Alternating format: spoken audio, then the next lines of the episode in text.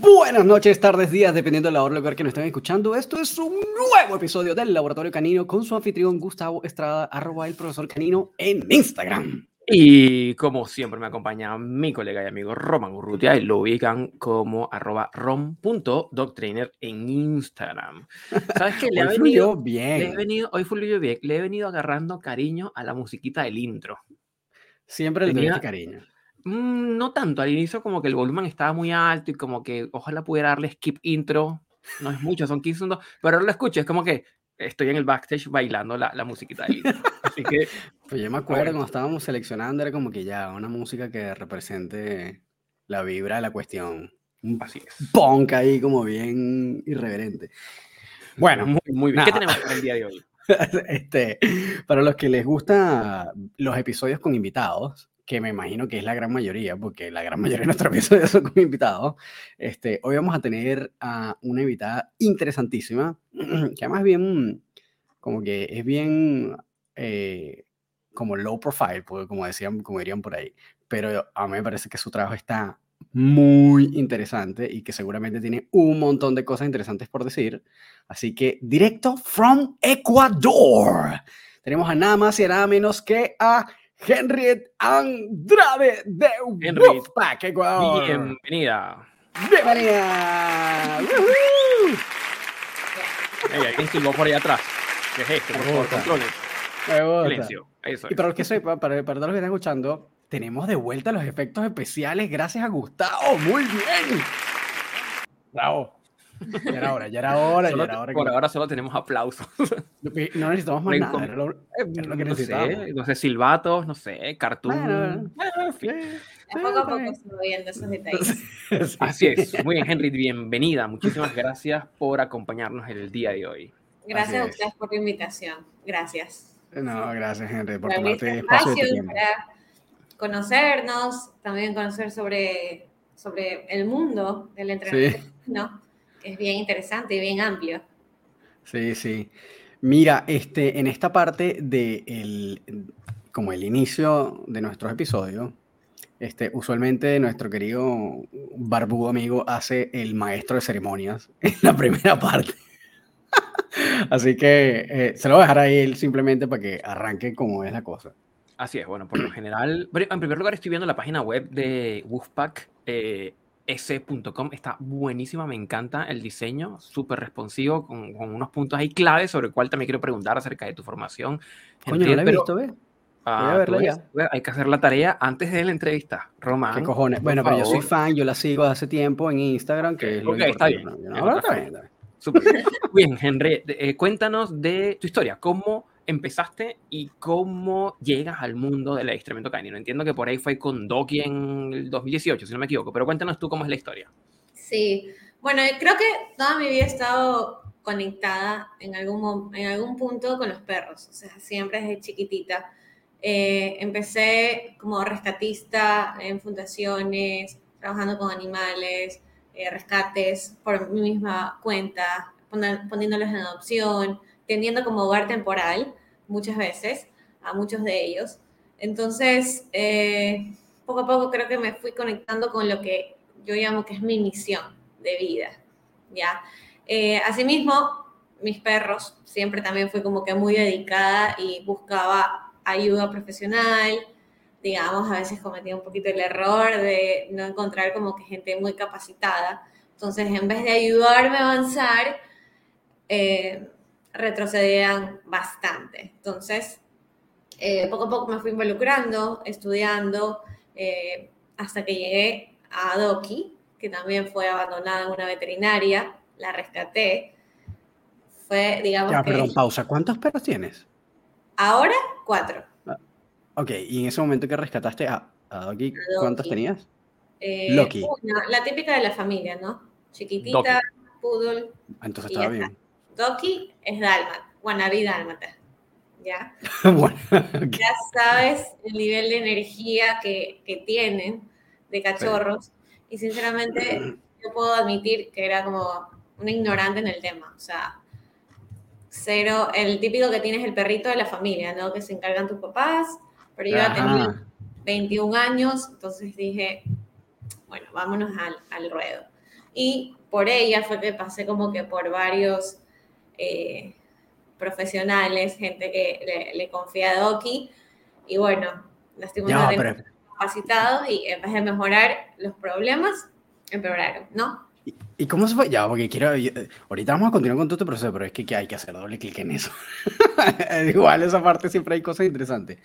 ¿Qué pasó en ese proceso? ¿Por qué te hicieron retroceder? ¿O qué cosas crees tú que en ese momento estuvieron tal vez hechas no de la mejor forma posible que hicieron retroceder Creo perros? Sí, perdón. ¿Cómo era el enfoque? ¿Qué, qué, qué pasó ahí? ¿Qué, ¿O qué sientes tú que pasó? Mira, por eso yo hago mucho énfasis ahora que es mi misión de vida. Es como la clave está literal en, en, los tutores, ¿no? O sea, no hay avance si el tutor no está involucrado. Ah, y eso fue lo que eh, faltó mucho con Doki. O sea, era como, la primerita cosa fue llevarla a, que ya vamos a entrar a esa parte, pero eh, entregarla, que se la lleve por el día y regresarla. O sea, y ella regresaba una hora dormida y se despertaba a destruir absolutamente todo. Wow. nunca, no aprendió ni un sit que es tan básico y en una sesión lo puedes eh, llegar. Instaurar, claro. Ni siquiera sabía eso. Entonces era como, ya. Pero ya va, ¿qué es eso? y poco a poco, y poco a poco ella eh, fue desarrollando su personalidad, tampoco hubo una guía de, de la parte de socialización, más que nada ella que estuvo en una veterinaria básicamente un mes abandonada, entonces le faltó mucho por, vivir y de raza parece que genéticamente era es nerviosa. ¿ya? Mm. Le faltaba mucha guía mía, mucho como su vínculo conmigo, etc. Entonces, cero. O sea, te puedo decir que obviamente cada perro tiene una misión también de venirnos a enseñar algo en la vida. Cada perro, cada perro. Y ella eh, por eso que la menciono mucho y, dicen que tengo favoritismo, pero realmente es como mi inspiración la que me hizo abrir la, o sea, los ojos ante este mundo. O sea, igual todo parte con alguien, con alguno, ¿no? Con algún perro que nos marcó, claro. Obviamente, Gracias a Dios todavía la tengo conmigo, así que, pero bueno. Y hasta el 2018, que también la típica, bueno, ahí recién estaba Instagram un poquito, y eh, me metía a, a, ver, a ver por ahí.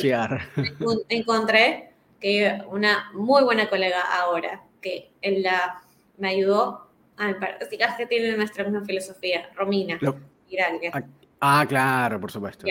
Oye, deberíamos invitarla, es bien interesante, sí. Entonces, fue como, fue otra visión totalmente.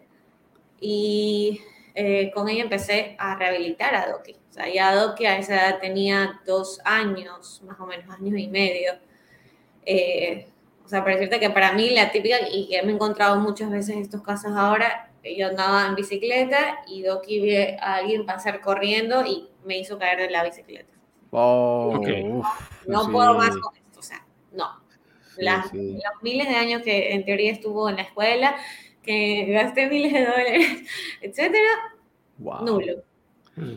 Empezamos con, con la, su nueva entrenadora y otra cosa, totalmente diferente. Y, ahí, dos cosas que ahí, es pues, interesantísimo, disculpe que te interrumpa, es que me parece muy, ahí vas lanzando datos que me parecen interesantes. Este, eh, por un lado, tú contrataste a Romina como, como tu entrenadora, ¿no? Es decir, no, no es como que son amigas, sino que la contrataste. No, sí. Ok, ok. Yo ni siquiera sabía quién era. ok, ok. Ni siquiera me había, o sea, nunca había estado tan involucrada en el mundo canino, así como que a nivel profesional, me explico. o sea, yo leía, veía típicos documentales, información, pero estaba mucho más relacionada a lo que te menciono, el típico eh, rescatista, mm. eh, ayuda social, eh, rehabilitar a nivel emocional, que físico, etcétera, al perro. Más que eh, que todo este mundo, ¿no? Que entrenar, que educar, etc. Entonces, igual, igual, tenías un nivel de involucramiento hasta cierto, o sea, al menos desde esa arista, ¿no? Claro, pero no, no, nunca me, o sea, hasta Doki no, no eh, descubrí verdaderamente lo importante de esta rama, por así decirlo. O sea, lo re importante. Por eso que yo muchas veces con mis clientes, con los tutores, es como que les cuento indirectamente, les digo, no me gusta comparar, pero vean de dónde uno viene, me explico. Entonces, como mm. que uno ha pasado por todas estas experiencias, no es que de la nada llegué a hacerlo y no sé absolutamente nada. O sea, lo he vivido y no solo con sino con algunos, ¿ya? Claro, claro. Entonces, bueno, y con, o sea, siendo la tutora de Doki, la que recibía las clases, fue como que súper constante, constante. Yo daba, yo mandaba videos, yo me grababa, yo, observaciones, todo, o sea, todo súper juicioso. Y el cliente que uno siempre quiere, ¿eh? mira, buscando. El que, lo hace todo bien. El que uno está buscando por ahí siempre. Y y bueno, entonces así poco a poco yo, la típica que en esa época ya habían las historias que subía a Doki y la gente empezaba a, preguntarme sobre, ah, puedes entrenar a mi perrito, ¿y qué me recomiendas? Y, y así adopté a otros dos más, yo mismo los entrené, eh, de mi familia, o sea, fui poquito a poquito. Pero llegó al punto que yo dije, o sea, siempre he sido así, ya. Entonces como que no me gusta simplemente empezar y no hacer las cosas realmente bien. Entonces se me vino la posibilidad, eh, lo pensé y dije, será como un hobby. Y ya estaba, a investigar las escuelas de, entrenamiento. ¿Qué edad tenías en ese momento? Eh, sorry por ¿Cómo? ¿Ya, tenías ¿Ya tenías alguna carrera? ¿Estabas estudiando algo o no? yo tenía, tenía trabajo. Eh, ah, ya, ya estás eh, instalada en otra cosa. Súper estable. O sea, estoy estable. Estaba en otra rama, en otra cosa, en exportaciones. O sea, totalmente diferente. Igual, sí sucedió algo justo como se acabó, no el trabajo en sí, pero como que se acabó la oportunidad en la que estaba y me quedé, digamos, como que sin un piso. Y justo estaba a la vez, o sea, simultáneamente estaba pensando en eh, capacitarme, pero como hobby de entrenadora. Y entonces con, dije como que es ahora o nunca, ¿por qué no? Y me fui con todo. ¿Y a dónde, fuiste? ¿Qué hiciste? A Estados Unidos, a Top Tier Canine. Eh, en Florida. a Top Tier. Top Tier Canine. Que es una, es una de las grandes, ¿no? Es como una de las grandes.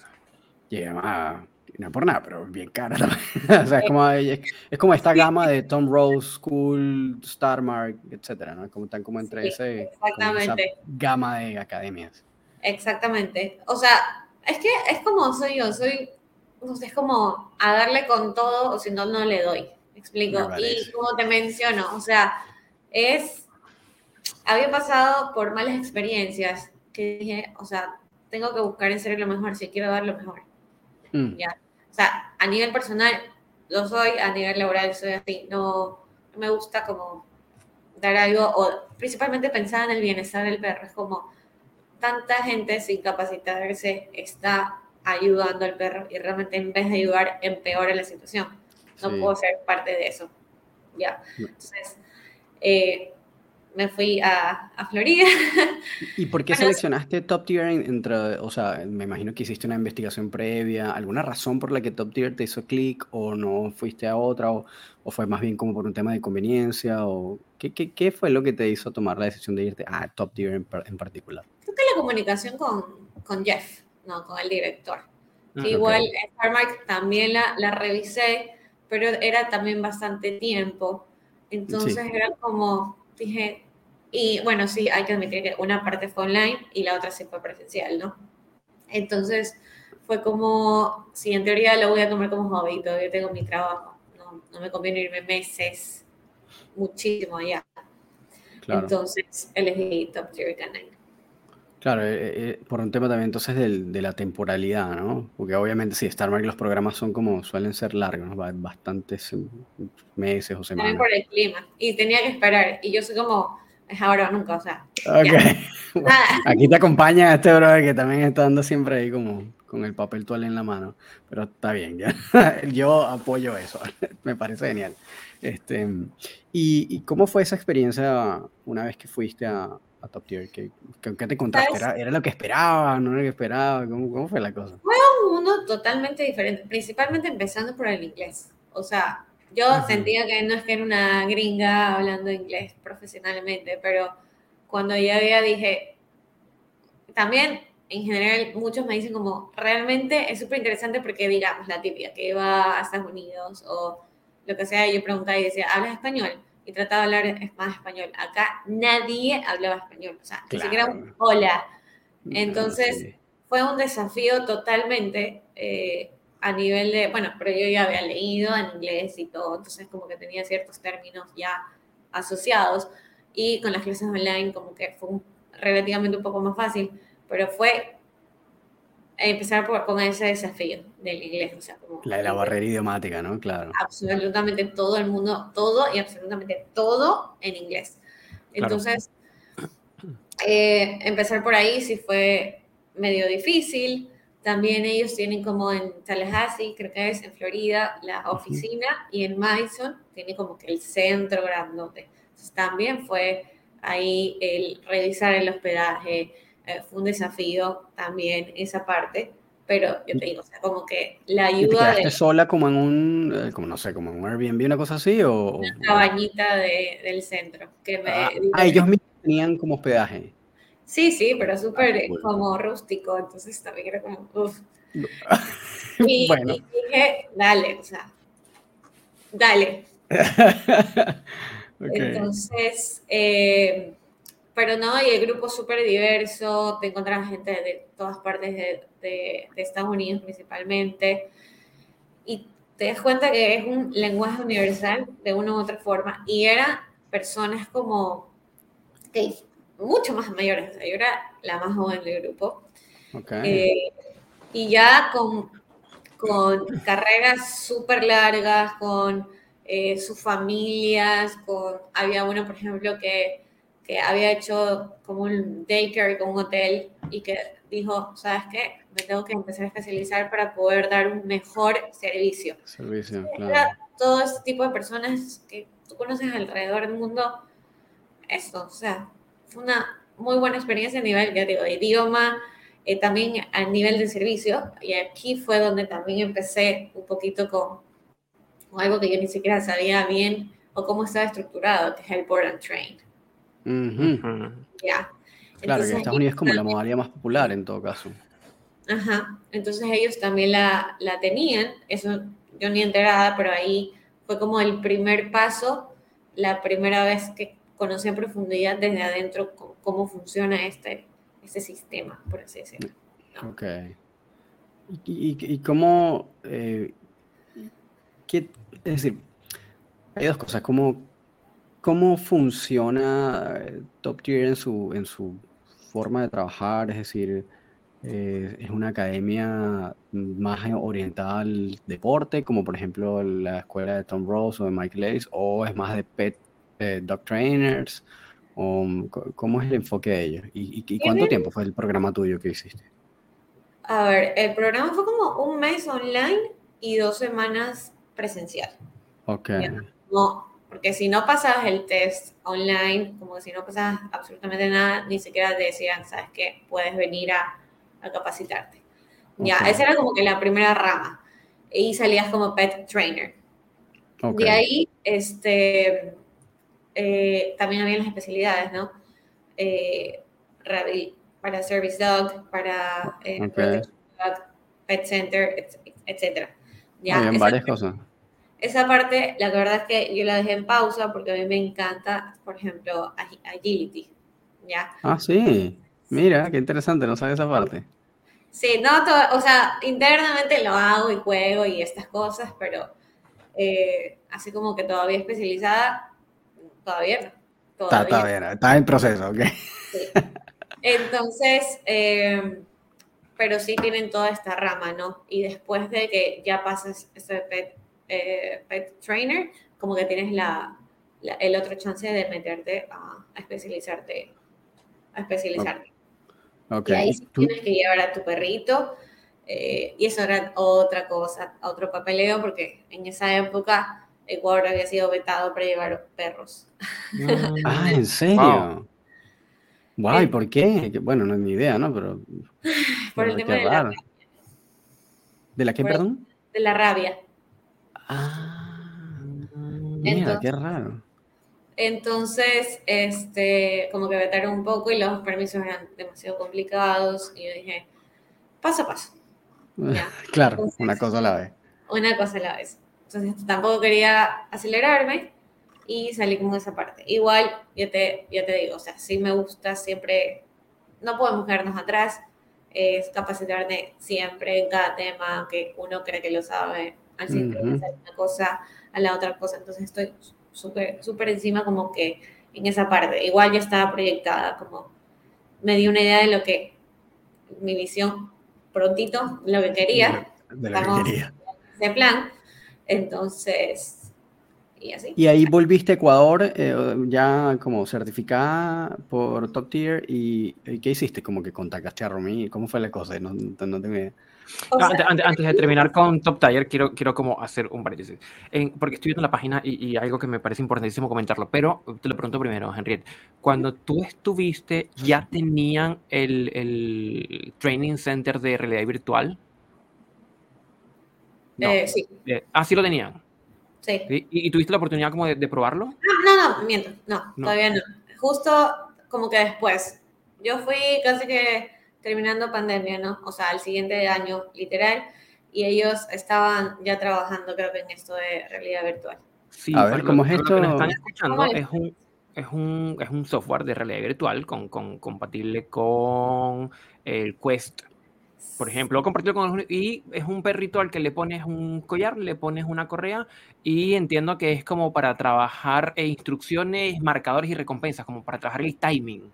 Claro, pero ¿sabes cómo lo están más involucrando? Porque me llegan los blogs y todo eso de updates. Ah, buenísimo. Es como eh, lo están metiendo porque ellos ofrecen mucho perros de servicio como para retirados, los militares retirados. Entonces, como para capacitar a estas personas alrededor del mundo que se crean querer un perro y lo, lo adquieren, no tengan que capacitarse o viajar hasta Estados Unidos, sino que se capacitan a ese nivel como más real sobre el perro, ¿no? Entonces, Está buenísimo. Está Wow, buenísimo. sí. Bueno, eso les da, a los que nos están escuchando, se les da un- una idea de cómo se ubica Top Tier Canine como academia, si está ya en, este, en esta parada de desarrollar software para entrenar perros con realidad virtual. Eso, eso es otro nivel. Sí, está, está en otra, está en otra onda los panas ya. Muy bien, pero otra entonces, onda. Henry, tú sales de allí, regresas a Ecuador y allí es donde entras en contacto con, con Romy o cómo, cómo, cómo es la, la- ahí el enlace. ahí también voy paso a paso, ¿no? Entonces empecé a, a revisar el, el nombre, armar la marca, identidad, eh, todo esto, ¿no? Todo esto y sí, eh, es que siempre como que estuvo este contacto con Romy porque creo que me vio muy fan y ya te digo, no me quedé solo con Doki, sino que llegó después otras perras y ella me pero ella siempre estuvo ayudándome, guiándome, entonces le decía como que, oye, mira, eh, ya tengo a esta perrita. Bueno, una sesión, tú puedes más, tú puedes entrenarlo. Y de hecho, nos relacionamos un poquito más eh, antes de entrenarme, de certificarme, porque después de pandemia justo tuve como que mi última prueba de vida, yo digo, mi perra, la última, que es súper reactiva. Entonces, eh, Romy también me ayudó un poco en, su proceso de entrenamiento. Y, obviamente yo tenía bases, tenía bases, entonces, eh, nada, me, me dejó ir muy pronto porque me dice, tú puedes, o sea, tú sabes, tú puedes, dale. Confianza ahí, está bueno. Entonces cuando llegué, obviamente la primera que fue como, mira, mira esto. Y, y ya, obviamente puedo decir que por eso yo tengo un cariño, un cariño súper especial, no sé si lo saben, pero bueno. bueno, Romy, si estás escuchando esto ya lo sabes. Sí lo sabe. Eh, como que fue esta, este, también motivación, eh, una buena escuela. Yo menciono mucho que es como que parte de, mi, de mis tutoras, Claro. de mis ajá, de mis mentoras. Entonces, parte de esta cadena como para llegar a, a donde estoy. Entonces, y hay que ser, en general, creo que muy agradecida en la vida con las personas y las oportunidades que te aparecen. Claro, claro que sí. ¿Y ahí este, empezaste Wolfpack o seguiste estudiando algunas otras cosas? ¿Qué pasó después ahí? Empecé Wolfpack y este, la típica, obviamente con la ayuda de redes sociales, eh, también recomendación boca a boca, eh, con los poquitos clientes y luego poco a poco el trabajo, cuando haces un buen trabajo creo que habla por sí solo. hemos crecido así, poco a poco con Wolfpack, ya desde, ya mismo dos años en agosto. Gracias a Dios, eh, más de 100 clientes, puedo decir, casos muy buenos. Me he topado con todo y seguimos creciendo, gracias a Dios, a nivel de clientes y a nivel de proyectos. Qué bien que tenemos ahora de, de rama de Wolfpack, ¿no? Estás abriendo un, un, proyecto nuevo. Sí, de Board and Train. De hecho, ya lo, lo abrí.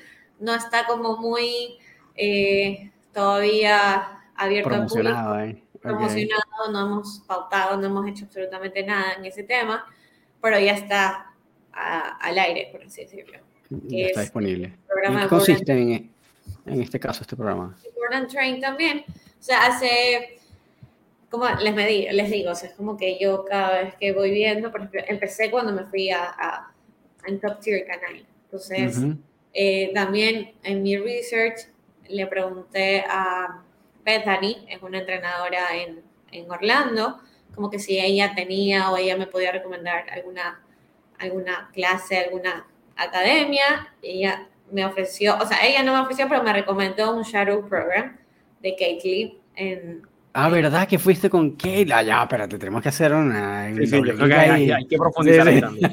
sí, sí. Vamos, vamos, a ver. Vamos a ver.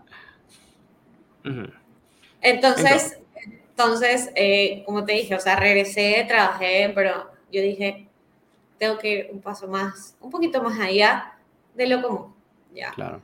De lo que ya está en el mercado. ¿Y por qué no?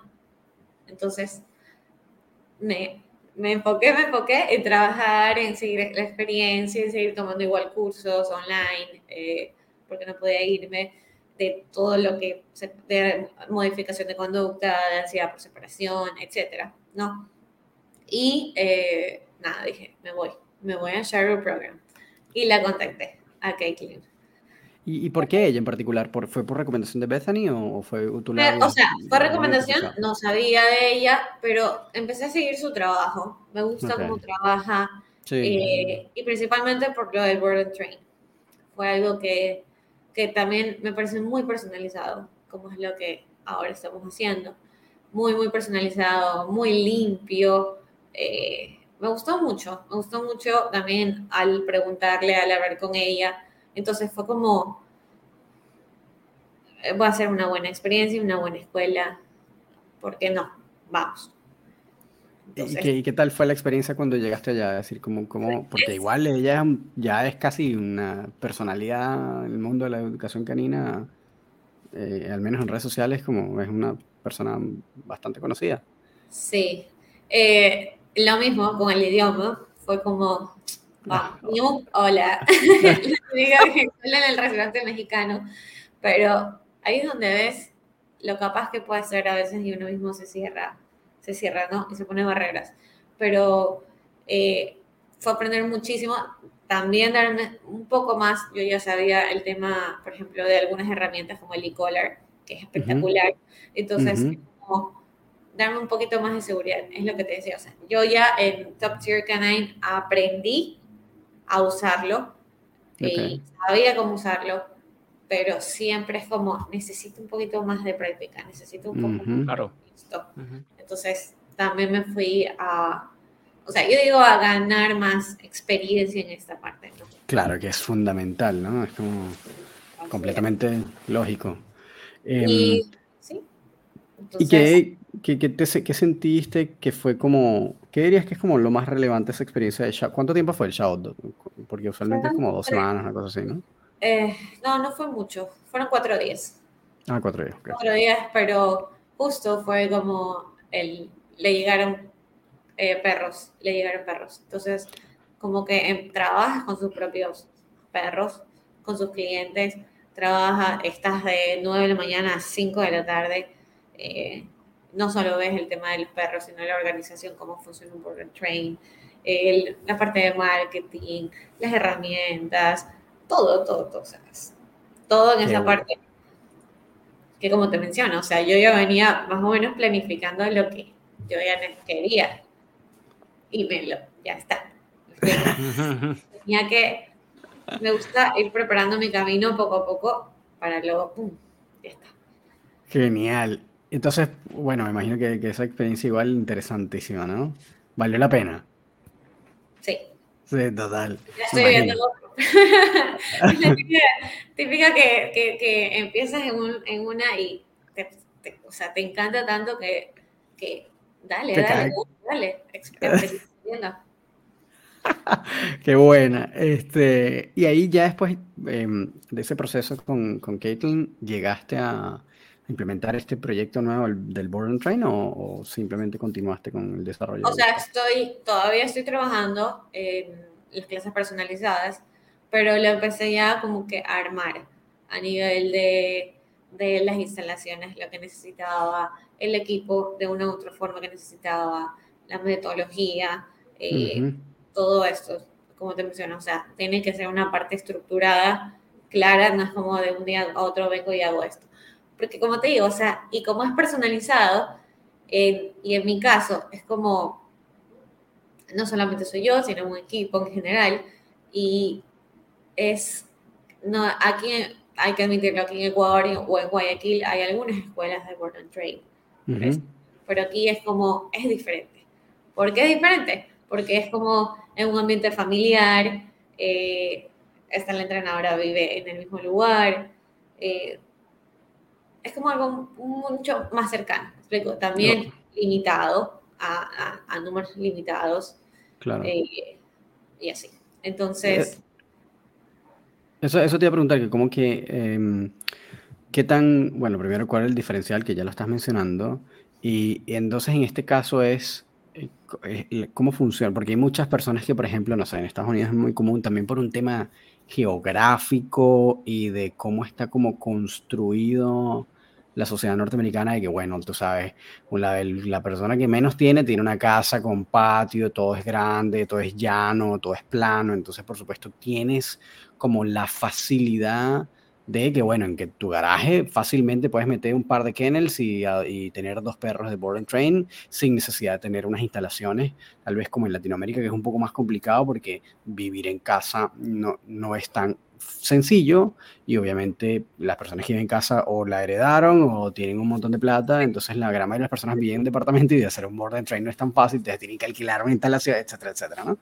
Em, entonces, entendiendo esas diferencias entre, bueno, eh, eh, el layout geográfico y, y económico estadounidense, ¿cómo traes esa, esa, modalidad a jugar en un lugar como Latinoamérica. Y además, eh, en, ese sentido, es, una cosa como, porque también es válido, ¿no? Es en tu casa que tienes un, este, o, o tuviste que irte a alquilar un espacio, ¿cómo, ¿cómo fue ese proceso? ¿O cómo, está, o cómo lo estás desarrollando? O sea, sí es mi casa, ya, y yo puse como prioridad eh, mi, mi, mi proyecto. Entonces, como ya está dentro de mi casa, mi, los perros básicamente funcionan como que son míos, son míos. Entonces, desde el principio se plantea la parte de estructura, la parte de reglas, la parte de espacios.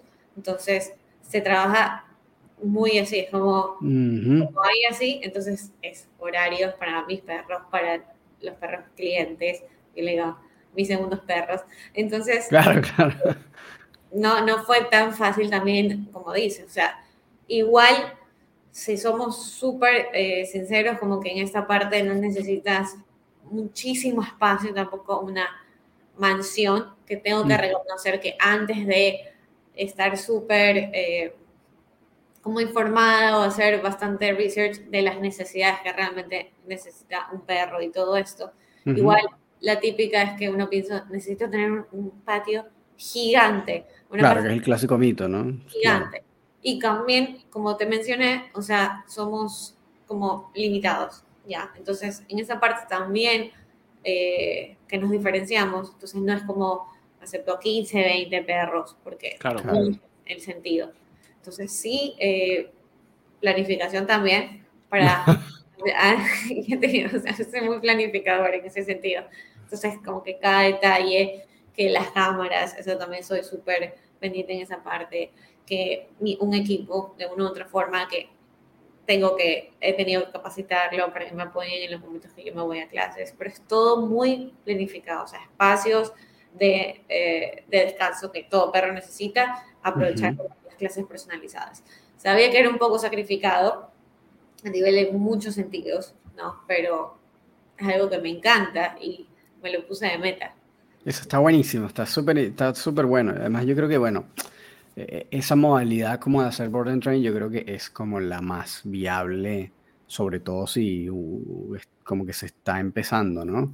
Bueno, tomar, y esto lo vemos en varios administradores como que son rostros al menos en, en, en, Instagram, no sé, como bueno, la misma Caitlyn, Natalie Dopkins, qué sé yo. Hay varias que también tienen como esa modalidad que, bueno, llevan los perros, los entrenan en su casa, modalidad de board and train, luego los entregan, etcétera, ¿no? Em, pero en tu caso tú te has mencionado también que tuviste que capacitar un equipo y eso me imagino que va a haber sido todo un reto, ¿no? ¿Cuántas personas tienes? ¿Cómo ha sido ese proceso? Porque igual, para alguien que, tú sabes, se dedicaba a exportaciones, pues... claro. O sea, eh, creo que cuando te encanta, fluye muchas cosas, ¿no? Lo que yo también, por ejemplo, antes decía, ay, no tengo paciencia, o el hecho de, explicarle algo a alguien, ¿será que lo hago bien? ¿No lo hago bien?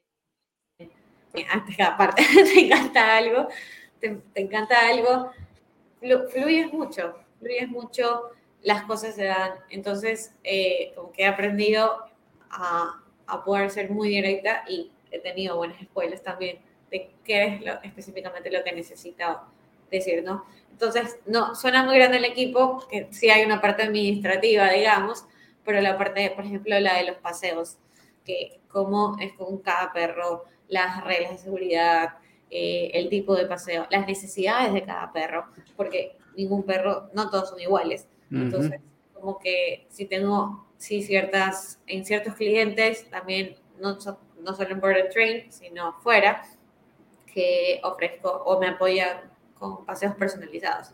Entonces, como que empecé por esa parte, como que la típica que el, que el tutor no tiene tanto tiempo, entonces, ¿sabes qué? Yo te puedo ofrecer a alguien que te ayude con los paseos, pero te ayuda a reforzar el entrenamiento. ¿Ya?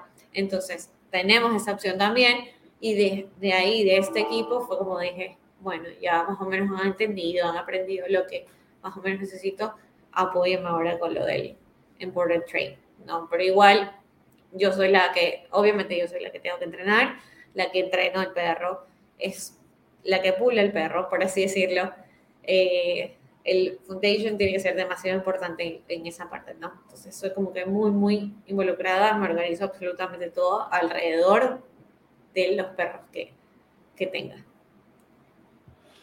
Está, está bien bueno eso. Em, y usualmente estos programas tienen como, entendiendo que son personalizados, ¿no? Pero eh, son como, tienen algún elemento predeterminado, es decir, la duración de ese programa, la cantidad de días, el, o, las actividades que se van a realizar durante ese programa, o es más bien como hiper customizado, donde, bueno, vamos a ir viendo qué es lo que necesita tu perro y vamos a empezar con esto y luego lo vamos modificando, cómo, funciona ah, e, el sistema.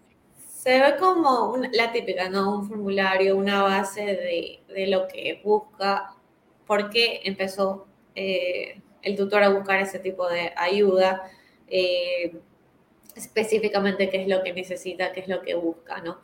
Ahí viene igual en el proceso a lo que llega, decirle, ¿sabes qué? Bueno, explicarle que a pesar de que piden así de, de cosas de lo que esperan del perro, es hasta puede ser está muy simplificado y en cosas básicas se puede trabajar en absolutamente todo lo demás, ¿no? Sí tenemos como que bases, por ejemplo, cachorritos que sabemos que es lo más importante que de una u otra forma trabajen más en casa, pero hacemos un programa mucho más corto, de dos semanas, ¿no? Ok. Eh, que trabajamos el kennel o el eh, socialización, obediencia básica, pero muy sutil, eh, no tan profunda.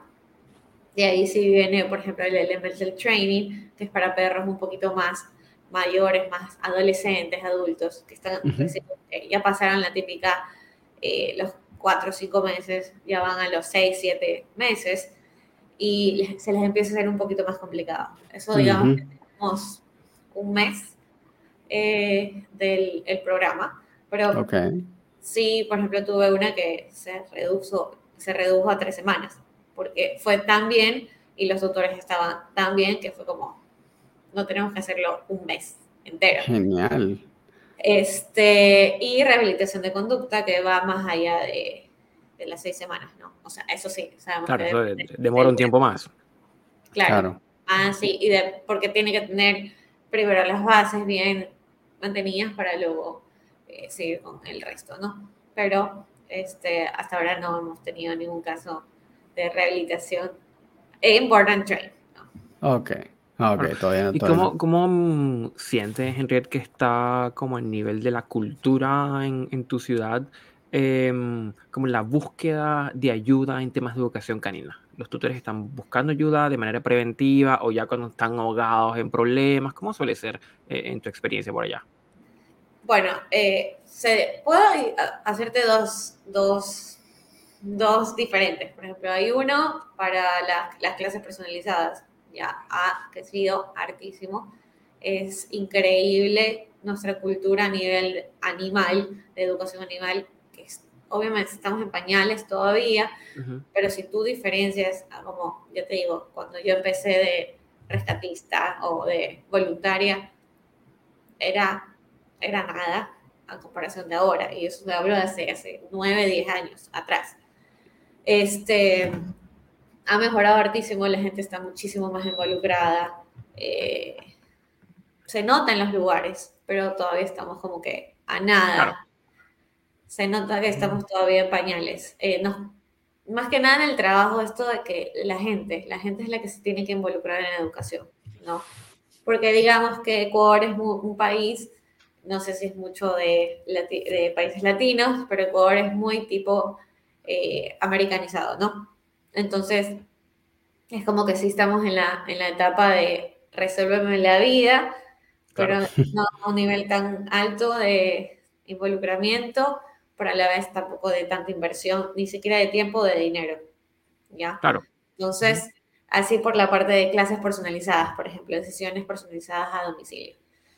Y en cambio, en la parte de Born and Train es otro tipo de cultura. Entonces, que de hecho es un poco más complicada, porque somos muy latinos.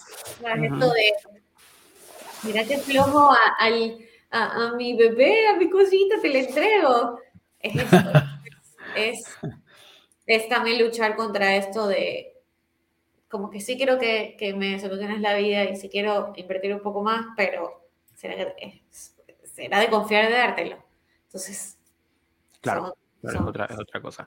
Sí. Y aquí quiero, quiero hacer un salto, mm, espero que no sea como muy abrupto, pero en esta, em, porque en el momento que hiciste la mención de, bueno, cuando tú empezaste, no sé, como voluntaria, ahora la cultura ha cambiado de una manera importante, ¿ya? Está bien. Como, como Latinoamérica estamos todavía como bien distante de otros países mucho más desarrollados, pero eh, eh, como enganchándome en eso de cómo la cultura va evolucionando, ¿ya? Y tomando un elemento anterior en el que hablabas del uso del e-collar, ¿ya? ¿Cómo ves tú este viraje que está ocurriendo a nivel mundial? Yo creo yo que a nivel mundial, en donde más bien están viniendo como cada vez más restricciones en, en las herramientas que podemos utilizar, entre ellas, por ejemplo, el collar electrónico. como veo esto, me da pena, porque es como que, o sea, a nivel, ellos mucho mencionan, ¿no? De esta pelea en, en medios como muy, nivel científico, que la prueba científica, que no sé qué, pues realmente lo que tienes que ver es los resultados, más que las hipótesis o a nivel, no sé si mencionan como sentimentalismo en esa parte, Ah, Hay algo de ese juego, sí. ya, pero en los resultados está, por ejemplo, o sea, que también vemos mucho de si fuera mucho de a nivel emocional todo, o que maltrata al perro, o que no sé qué, que trauma al perro, no habría demasiado perro abandonado como hay en el mundo. ¿Ya? Que son, han sido perros no estructurados, han sido perros no guiados, han sido perros que no, no, no han tenido una buena guía y un buen trabajo, que lo podemos lograr con este tipo de herramientas, que nos apoyan muchísimo a nivel de educación. Entonces, ahí es como deja tus deja tu fanatismo en ese sentido y realmente enfócate en lo que realmente importa, que es los animales, o sea, el perro en este caso, ¿no? Entonces, si es el bienestar del perro, deja de cerrar tu mente, abre tu mente, enfócate en los resultados, en lo que realmente hace bien, si es lo que me emociona, me emociona que el perro esté bien, que encuentre un buen hogar, que tenga una buena familia, que tenga eh, estabilidad, que el bienestar en general, ¿por qué cerrarme? Entonces, claro. Sí me indigna. he, estado, he, estado en un lugar eh, antes, pero nunca eh, soy el fanatismo, me explico, no es como me cierro y no, no sé qué, nunca fui cerrar esa parte. Y justamente te iba como a hacer esa consulta. Yo sé que tienes un montón de preguntas más y Gustavo, no las voy a dejar de hacer. Eh, pero como que me da curiosidad eso de, habiendo sido rescatista o estando como involucrado en ese proceso de, bueno, rescatar perros de refugio, que justamente yo creo que son las personas que como que son tan sensibles, tan empáticas, tan... Eh, no sé si decir cariñosas. Emocionales puede ser. Sí, emocionales, que, que, se involucran a ese nivel con el perro y que es súper loable, eh, creo que son las personas que, y esto es una generalización que capaz la estoy cagando porque de repente estoy haciendo una presunción desde, desde, una visión, ¿no? Pero que me da la sensación, a mí al menos, que son las personas que tal vez pudieran tener más rechazo a las herramientas porque sienten que le van a hacer daño al perro y, y que bueno, y que el perro va a sufrir mediante el uso de ellas, ¿no? Eh, entonces, habiendo tú pasado como por ese medio perfil ¿Cómo fue ese proceso interno tuyo cuando te enfrentaste con eso? Tal vez no sé si en top tier o antes, pero, pero al primer momento que te enfrentaste a, la, y a verlas, que además muchas veces se ven incluso bien feas, ¿no? ¿Cómo fue ese proceso para ti? ¿Siempre fuiste como tan mente abierta decir, ah, bueno, ok, dale? ¿O fue más bien como rechazo y pues la fuiste entendiendo en el camino? ¿Cómo fue ese proceso? Hubo, o sea, por ejemplo, con, con Doki, que fue una metodología diferente porque las anteriores buenas no sé qué hacían, pero bueno, con, con, con su nueva entrenadora fue como, ok, conozco ese tipo de herramientas y fue como, será, no será, pero bueno, dale. En esa época, y fue como, me voy a, a, leer, voy a leer sobre esto, voy a buscar los resultados, voy a buscar esto. Y tú mismo vas viendo cómo funciona, cómo te apoyan esas herramientas. Entonces, yo buscaba el bienestar de mi perra yo buscaba resultados. Yo necesitaba que ella mejore, que para yo poder tener un buen estilo de vida con ella. Entonces no me puedo cerrar y decir, no, no, no, no, no, esto es emocional y es lo que te menciono a nivel de, de educar a perros que en rehabilitación, por ejemplo, para que encuentren un hogar. Entonces, estas herramientas apoyan muchísimo a nivel de conducta. Entonces, ¿por qué no abrir en vez de manejarlos de manera diferentes unirnos para el mismo fin que queremos, ¿no? Como el bienestar del perro y encontrarles hogar a estos perros. Entonces, traté de no cerrarme por el bienestar de mi perra y decía, bueno, tengo que hacerlo por ella. Y sinceramente, en la boca te dan cuando realmente funciona, cuando sabes, obviamente, que lastimosamente hay mucha gente en el mundo que no piensa, como te digo, o sea, en mi caso yo me capacité para poder usarlo bien, para no hacer daño, para ah, no dañar familias, no dañar perros, etc. Hay personas que no, lastimosamente, que no son éticas a este nivel y pueden dañar un perro. Pero no podemos generalizar una herramienta o satanizar una herramienta en general por estas cosas, ¿no? Entonces, así. Claro, yo, yo allí quiero rescatar dos cosas.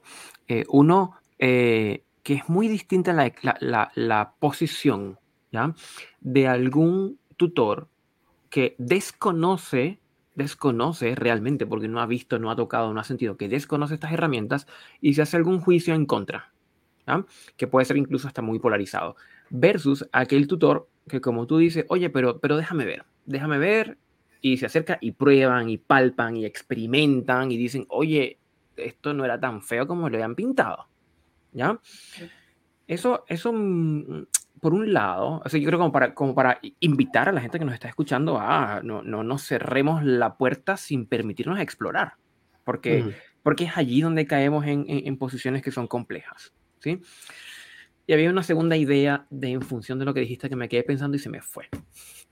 Coño, perdón, Gustavo, eso es culpa mía, discúlpame.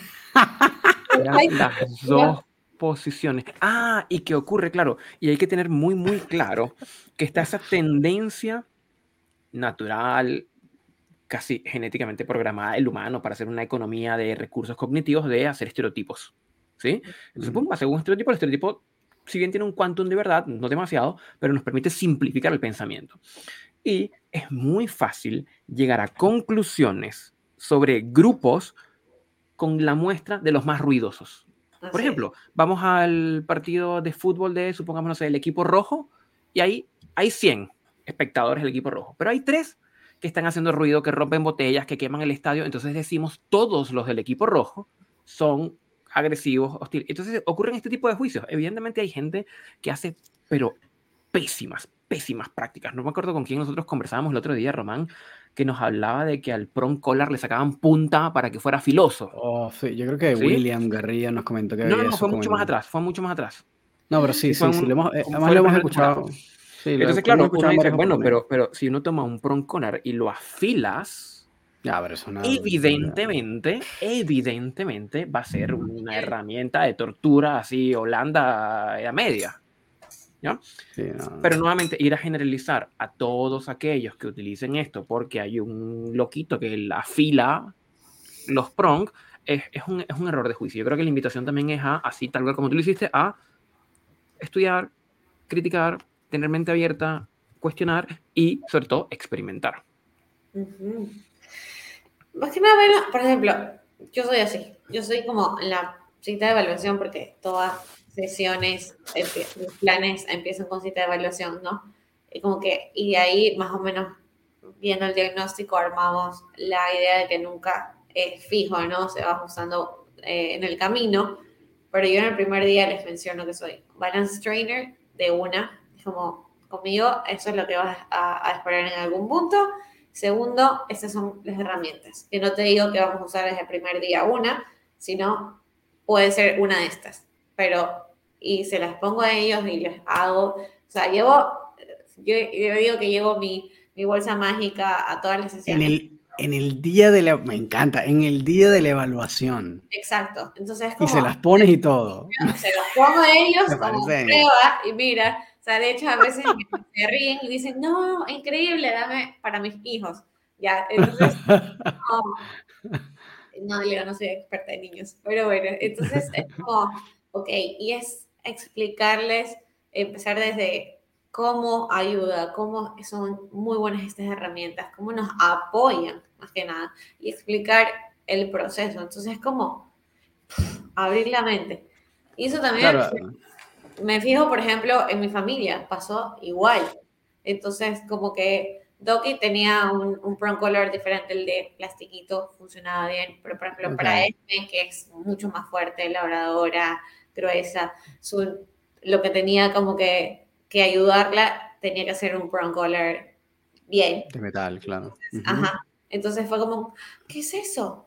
Y ahora que también trabajo con ella con e-collar, como, a ver, a todos ponte la mano, pruébalo, funciona así, etcétera. Entonces, es, o el kennel también es otra lucha. Entonces, eh, es como, te digo, o sea, con mi misma, mi misma familia, como poquito a poquito he venido educando y luego se ha amplificado al resto. Y creo que también como sociedad, la tipía también nosotros, decían como que las anécdotas los entrenadores que la tipía, como los doctores, que vas, estás en una mesa y dices, ay, es entrenadora de perros. En serio, yo tengo un perrito que no sé qué. Entonces, ahí, cada oportunidad es para educar eso yo digo también, es como lo que a mí más me interesa en el mundo es educar a la gente en, este, en este, sentido. Sí, sí, Poder ayudar de esta forma a más perros. O sea, en algún punto, no sé, a más nivel mundial o a más partes en Ecuador o al menos no empezar de poquito, pero es esto, la educación es lo más importante en esta parte. Súper de acuerdo. ¿Y no te ha tocado em, detractores o personas que más bien hayan estado en contra o que te dijeran, oye, tú eres una persona terriblemente mala y satánica por usar este tipo de cosas? Gracias a Dios todavía no. Y si no, bueno, Digo, ya, que te vaya bien en tu camino y lo que haga ya, no le prestas atención, muy bien. Pero no, gracias a Dios todavía no. Me parece genial que igual, tú sabes, yo en los últimos, no sé, tal vez los, el último año, los últimos seis meses, cuando me ha tocado. Yo no implemento herramientas todo el tiempo a todos los perros, pero bueno, puedo decir que hay un número más o menos, no sé, por lo menos la mitad, yo creo, de mis clientes. Y, opté por hacer lo mismo, ¿no? Cada vez que, por ahora que lo estás diciendo, ponerlo al principio me parece interesante. Pero, mm, pero cuando me tocaba ya como presentar la idea de que, bueno, tal vez esta persona necesite esto, este apoyo, porque al final es eso, ¿no? Lo que creo que la gente lo que no entiende es que es un apoyo, no es ni la solución, que hay muchos que también lo, lo van a, claro. como que lo ponen, lo idealizan, ¿no? Que, ay, yo voy a comprarme esta cosa para resolver el problema, y no es así, es un apoyo, ¿o no? Eh, y en ese sentido, como que dije, bueno, la, la única forma de yo como ayudar a eliminar cualquier preconcepción o prejuicio que pueda tener esta persona es ponérselo primero. Eh, y, como que y lo que me ha ayudado justamente a eliminar, eh, tú sabes, ese tipo de cosas como pensamientos o, eh, que ya tal vez las personas hayan visto en redes sociales o qué sé yo, campañas, que es muy fácil de ver y llega muy rápidamente porque además tocan fibras emocionales es justamente poniéndose a la persona. Es como, no se lo va a poner a tu perro, ni se lo va a poner a tu perro, te lo va a poner a ti. Póntelo, si no lo quieres usar, no lo uses, pero te lo tengo que poner para, por lo menos, así no se lo vas a poner, para que por lo menos te, lo, te, quedes desmitificada, o desmitificado, que por lo menos, ¿sabes? Tengas la, la, la, sensación en primera mano de qué es, y cómo se siente, y cómo funciona, etc. Este, Así que yo creo que está buenísimo eso, pero nunca lo había pensado así como a la primera. Sin la sesión de evaluación, va, está buenísimo. Está Te, ahorras mucho, mucho, ¿sabes? Porque digamos que, ok, eh, digo, de una u otra forma el tiempo es valioso, ¿ya? Entonces, cada día suma, cada día cuenta. Y, digamos, hoy día, obviamente, no cierro las puertas al ABC cliente y si puedo atiendo al, hasta el Z pero si desde el primero ahí la me hace perder tiempo de que, ay, no, yo no quiero eso, o sea, dos, tres sesiones y que se le puede dar la oportunidad a otro perro que realmente la necesitaba. Entonces digo, claro. Eh, desde el principio explico las posibles herramientas desde de entrada. O sea, y mm, obviamente, como te menciono, o sea, lo ha hecho la experiencia. De los primeros clientes, yo ni siquiera estaba segura de, de si me iban a, confiar en mí en todo el proceso, si después de la cita de evaluación iban a, concretar las sesiones, etcétera. O sea, ha sido un mío del día a día que se va aprendiendo y en el mundo en general también se va aprendiendo. Y digamos, el, el Shadow Program más que nada me ayudó a hacerme un poco más fuerte en lo, en lo que yo creía, en lo capaz que era, ¿no? Mm. Entonces, eh, me ayudó mucho más a estar más firme en, en cuestión de conocimiento, cuestión de conocimiento y de experiencia. Y, bueno, ahí tengo, me parece interesantísimo eso, también, porque también me lleva como a un par de preguntas más, ¿no? La primera es eh, entendiendo lo que tú dices, ¿no? Que bueno, que, el tiempo es valioso y que eh, la mejor manera de, de, también de ayudar más perros es justamente, bueno, y quedándote con las personas con las que efectivamente van a querer llevar a hacer el, el proceso. Y entendiendo que tuviste como una, en tu trayectoria un momento de rescatista, ¿has pensado volverte a involucrar en el mundo de como los refugios, el rescate, etcétera, desde la, el papel o el rol de una educadora canina ahora? Sí, sí, sí. Eh, o sea, mi planificación está tipo ser foster home para... Ah, imagínate ser foster home, ok. Claro, un, un caso de... De hecho, por ejemplo, una que la, la sigo indirectamente y me gustó y me inspiró bastante, ya lo tenía pensado desde antes, o sea, desde siempre lo pensé y dije, tiene, o sea, ha sido parte de mí, me explico. Entonces, lo mejor es educar, así sea que sea un cachorrito, cogerlo, hacerlo relativamente bien planificado en esa parte, como para que pueda encontrar a, a una familia, ¿no? Bueno, una que también ayuda en los, a Caitlin, funciona de la misma forma, o sea, ayuda de board and train y hace foster home y rehabilita a los perros. Ay, qué cool. Foster home, por cierto, para los que no hablan inglés, es hogar temporal. Hogar temporal. temporal. hogar temporal, pero a la vez ayudas en muchos procesos, no solo eh, a nivel de conducta, no, sino emocional también a veces. Este, Claro. Entonces, sí, sí, sí, o sea, dentro de mi planificación está eso cuando me dé más el tiempo, Obviamente. estabilizados, pero es parte Y- de... Y en ese proceso que estabas mencionando, como bueno, que eh, tienes board and trains y también tienes que tienes private let, tienes le- lecciones privadas, y etcétera. ¿Cómo haces para involucrar o en qué punto involucras a los guías en el programa de board and train? ¿Es al final o es durante o cómo funciona este proceso? Porque no sé, por ejemplo, conocemos a administradores profesionales que tienen eh, posibilidades de hacer board and train y es como, mire, yo no presento el guía sino hasta el final porque si está en el medio sentimos que se pone ansioso el perro, lo que sea. Entonces, ¿cómo lo manejas tú en ese caso? No, yo sí manejo que... Depende del caso, pero como te digo, o sea, del, como recién empezamos, igual se han habido sesiones de intermedias y al final, ¿ya? Entonces, que sí, el tutor está involucrado, no recién en la primera semana porque es la primera semana de adaptación, igual el perro es algo nuevo de una u otra forma, que se está recién con- conociéndome, conociendo todo, ¿no? Pero ya la segunda que ya hemos entrado un poquito más en materia, que el perro ya está más confiado, que ha avanzado un poquito más, es re importante, como te mencioné el inicio, y también nuestro eslogan es, como que el entrenador son los tutores, son ellos, ¿ya? Entonces sí, obviamente sembramos esa semillita que, que ayuda un poco más a- al, al proceso, pero también les digo desde el inicio, o sea, esto no va a funcionar si ustedes no están involucrados. Claro. De- y aquí es una base muy sólida, pero sale de aquí y el trabajo tiene que seguir en casa. O sea, Claro. Si no es inversión. Es Claro. una Y inversión. esa, es la, y esa es la otra cosa, ¿no? Que no sé, me imagino que también, bueno, es parte de tu experiencia eh, inicial. De repente pasaste por un montón de profesionales, e igual eran técnicamente, entre comillas, era un board and train, el perro, la persona se llevaba al perro, etcétera. Y no, y no veías luego resultados cuando llegaban a ti. Ahí, em, que es una de las cosas clásicas, ¿no? Muchas veces cuando se desarrollan o se realizan este tipo de programas con este tipo de modalidades, en algún punto baja como el estándar eh, o la vara que establecimos como estándar para ese perro eh, una vez que llega a su casa nuevamente, o tal vez el perro al estar nuevamente en ese entorno en el que existía antes, puede que recupere algunos de los malos hábitos, ¿no?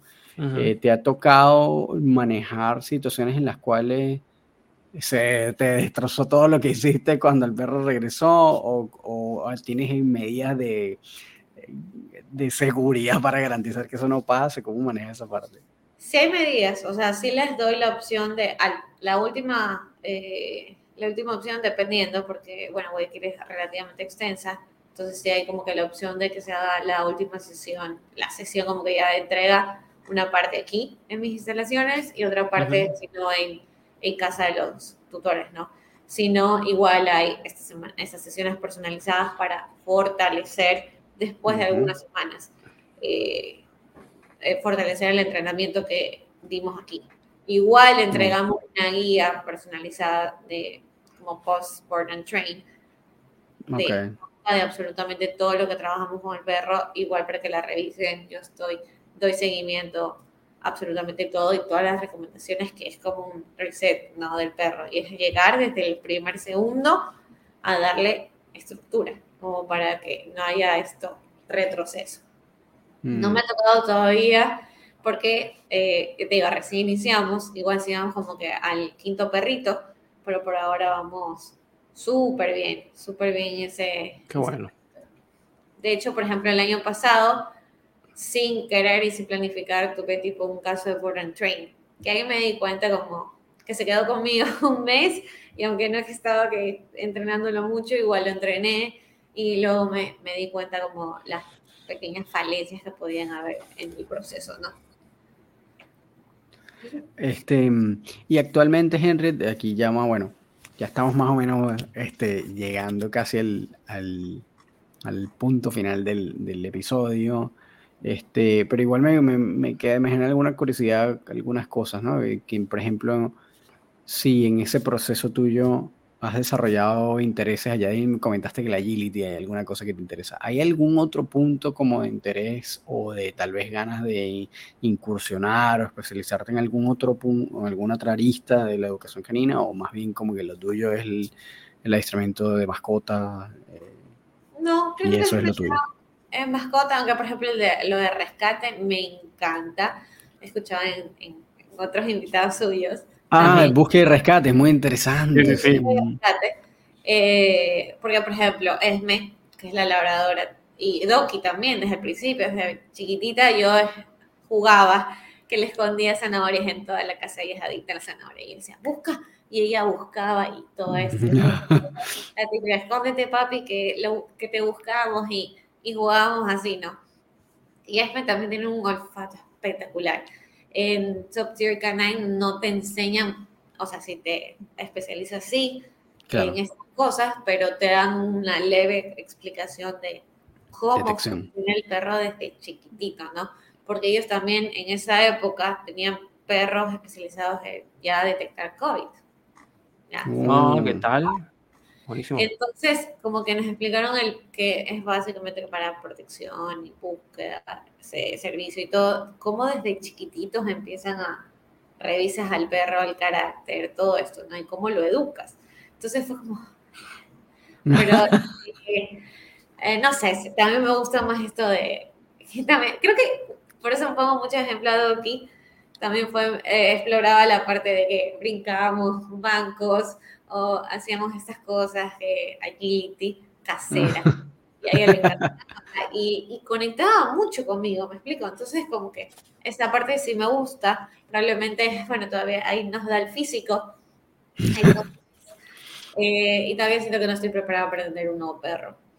¿Ya? De que lo desarrollar en esa parte. Entonces, por eso todavía digo como que todavía no. Paso a paso. Ok. me encanta. Está como súper concentrada más bien en el desarrollo de, de, tu negocio, ¿no? Me imagino en este sí, punto. por ahora, ese proyecto, sí. Por ahora, por ahora sí. Igual no descarto lo del agility. Eh, pero más como hobby, ¿sabes? Claro. Sí, claro. Y en algún claro, momento claro. ver ese, ¿por qué no desarrollarlo un poco más? Porque sí, obviamente todavía sí hay campeonatos, sí hay todo esto. Es que yo creo que igual como que la agility es como, es, o sea, a menos que te dediques a enseñarlo, como que no, no es para vivir, de nadie vive agility, o sea, no es como que te dedicas a competir y vas a ganar dinero con, con, de hecho, con ningún deporte canino me parece, creo que habrá alguno que otro por ahí que se gane algún premio metálico, tal vez en algún deporte canino, pero son muy escasos y también entiendo que el dinero es también lo es. Entonces, yo creo que cualquier persona que tenga algún deporte o, o, practique algún deporte canino es básicamente por hobby. Lo que pasa es que, bueno, hay algunos que demandan mucho más tiempo que otros, ¿no? Eh, así sí, que... Sí, pero... Y ahí, ahí te ahora... entiendo. Te... Está buenísimo. Este, bueno, Henry, ya tenemos ya una hora hablando y contigo. Tantito, que... sí. Uh -huh. Sí, que es más o menos el tiempo de elaboración de los episodios y de verdad te agradecemos un montón que te hayas tomado este tiempo para nosotros. Sabemos que estás con un montón de cosas. Soy gente ahí cuadrando de equipo, organizando los board and trends, etcétera, etcétera. Ya veo que estás un montón de cosas de ese tipo. Este, ya entiendo por qué. Pero nada, muchísimas gracias por haber tomado el tiempo justamente dentro de todo ese vorágine de ocupaciones para, para hablar un ratico con nosotros. A ustedes, a ustedes por, ondar, por prestarme atención, digamos, de una u otra forma, abrirme las puertas eh, y también estar aquí en este espacio. Gracias, Henry. Mira, bueno, para, no, los que, Para los que nos están Eso. escuchando en Spotify, que tal vez no están viendo el video en YouTube, ¿por dónde te pueden conseguir? ¿Por dónde te pueden localizar? ¿A dónde te pueden contactar? Bueno, tenemos nuestra página web eh, www.wolfpackec.com. Eh, ahí está lo que como, más o menos lo que conversamos también, nuestra historia, nuestros programas, eh, un poco sobre el Board and Train. No hay todavía mucho con, contenido de información porque recién estamos empezando, pero estamos con todo, la experiencia, testimonios, eh, e Instagram principalmente, ¿no? Eh, arroba wolfpack.es eh, y WhatsApp directamente. Genial. Bueno, para los que están escuchando, eh, Wolfpack, por cierto, es W O F P A C K. Entonces, Wolfpack en inglés punto S de Ecuador. Este, nada, Henry, de verdad, muchísimas gracias por haber tomado el tiempo.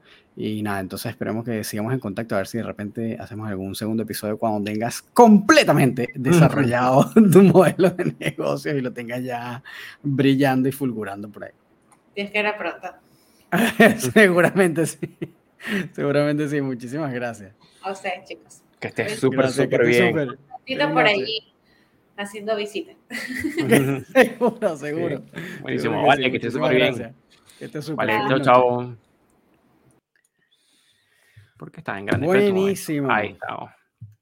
Me encanta la gente que se toma el tiempo y el esfuerzo de formarse así seriamente. Eh, o sea, obviamente, claro, esto requiere un esfuerzo financiero que no todo el mundo tiene y yo eh, me sumo tal vez como a eso, pero que por lo menos buscan la manera y está buenísimo la- como todo el trayecto de Henriette, ¿no? Como, ah, bueno, soy rescatista, quiero como involucrarme, no sé qué, resolver el problema de mi propio perro, que además yo creo que es por donde empezamos todos Nosotros empezamos por ahí, después, claro. y buscar formarse está buenísimo. Me parece que está buenísimo. Yo creo que yo he visto su trabajo en redes, me parece un trabajo bien sólido, está bien bueno. Los que se encuentran en Ecuador ya saben que tienen ahí también otra más, porque hay un montón de educadoras caninas que están partiéndole en Ecuador, particularmente en Guayaquil. Creo que, hay, que está como el grupete de, de, de educadoras caninas más, más duras y tienen, tienen un, como un, un hangar de educadoras caninas profesionales increíble. Así que bueno, ya saben que pueden contactar a Henry si les pareció interesante su historia en wolfpack.es y nada, este, estén pendientes ahí para que nos veamos entonces en el próximo Seguramente. episodio. Que pero ¿por qué, por qué la pasión para cerrar? Ah.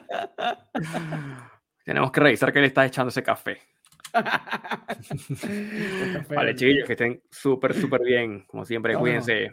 Chao, chao. See you later. Nos vemos.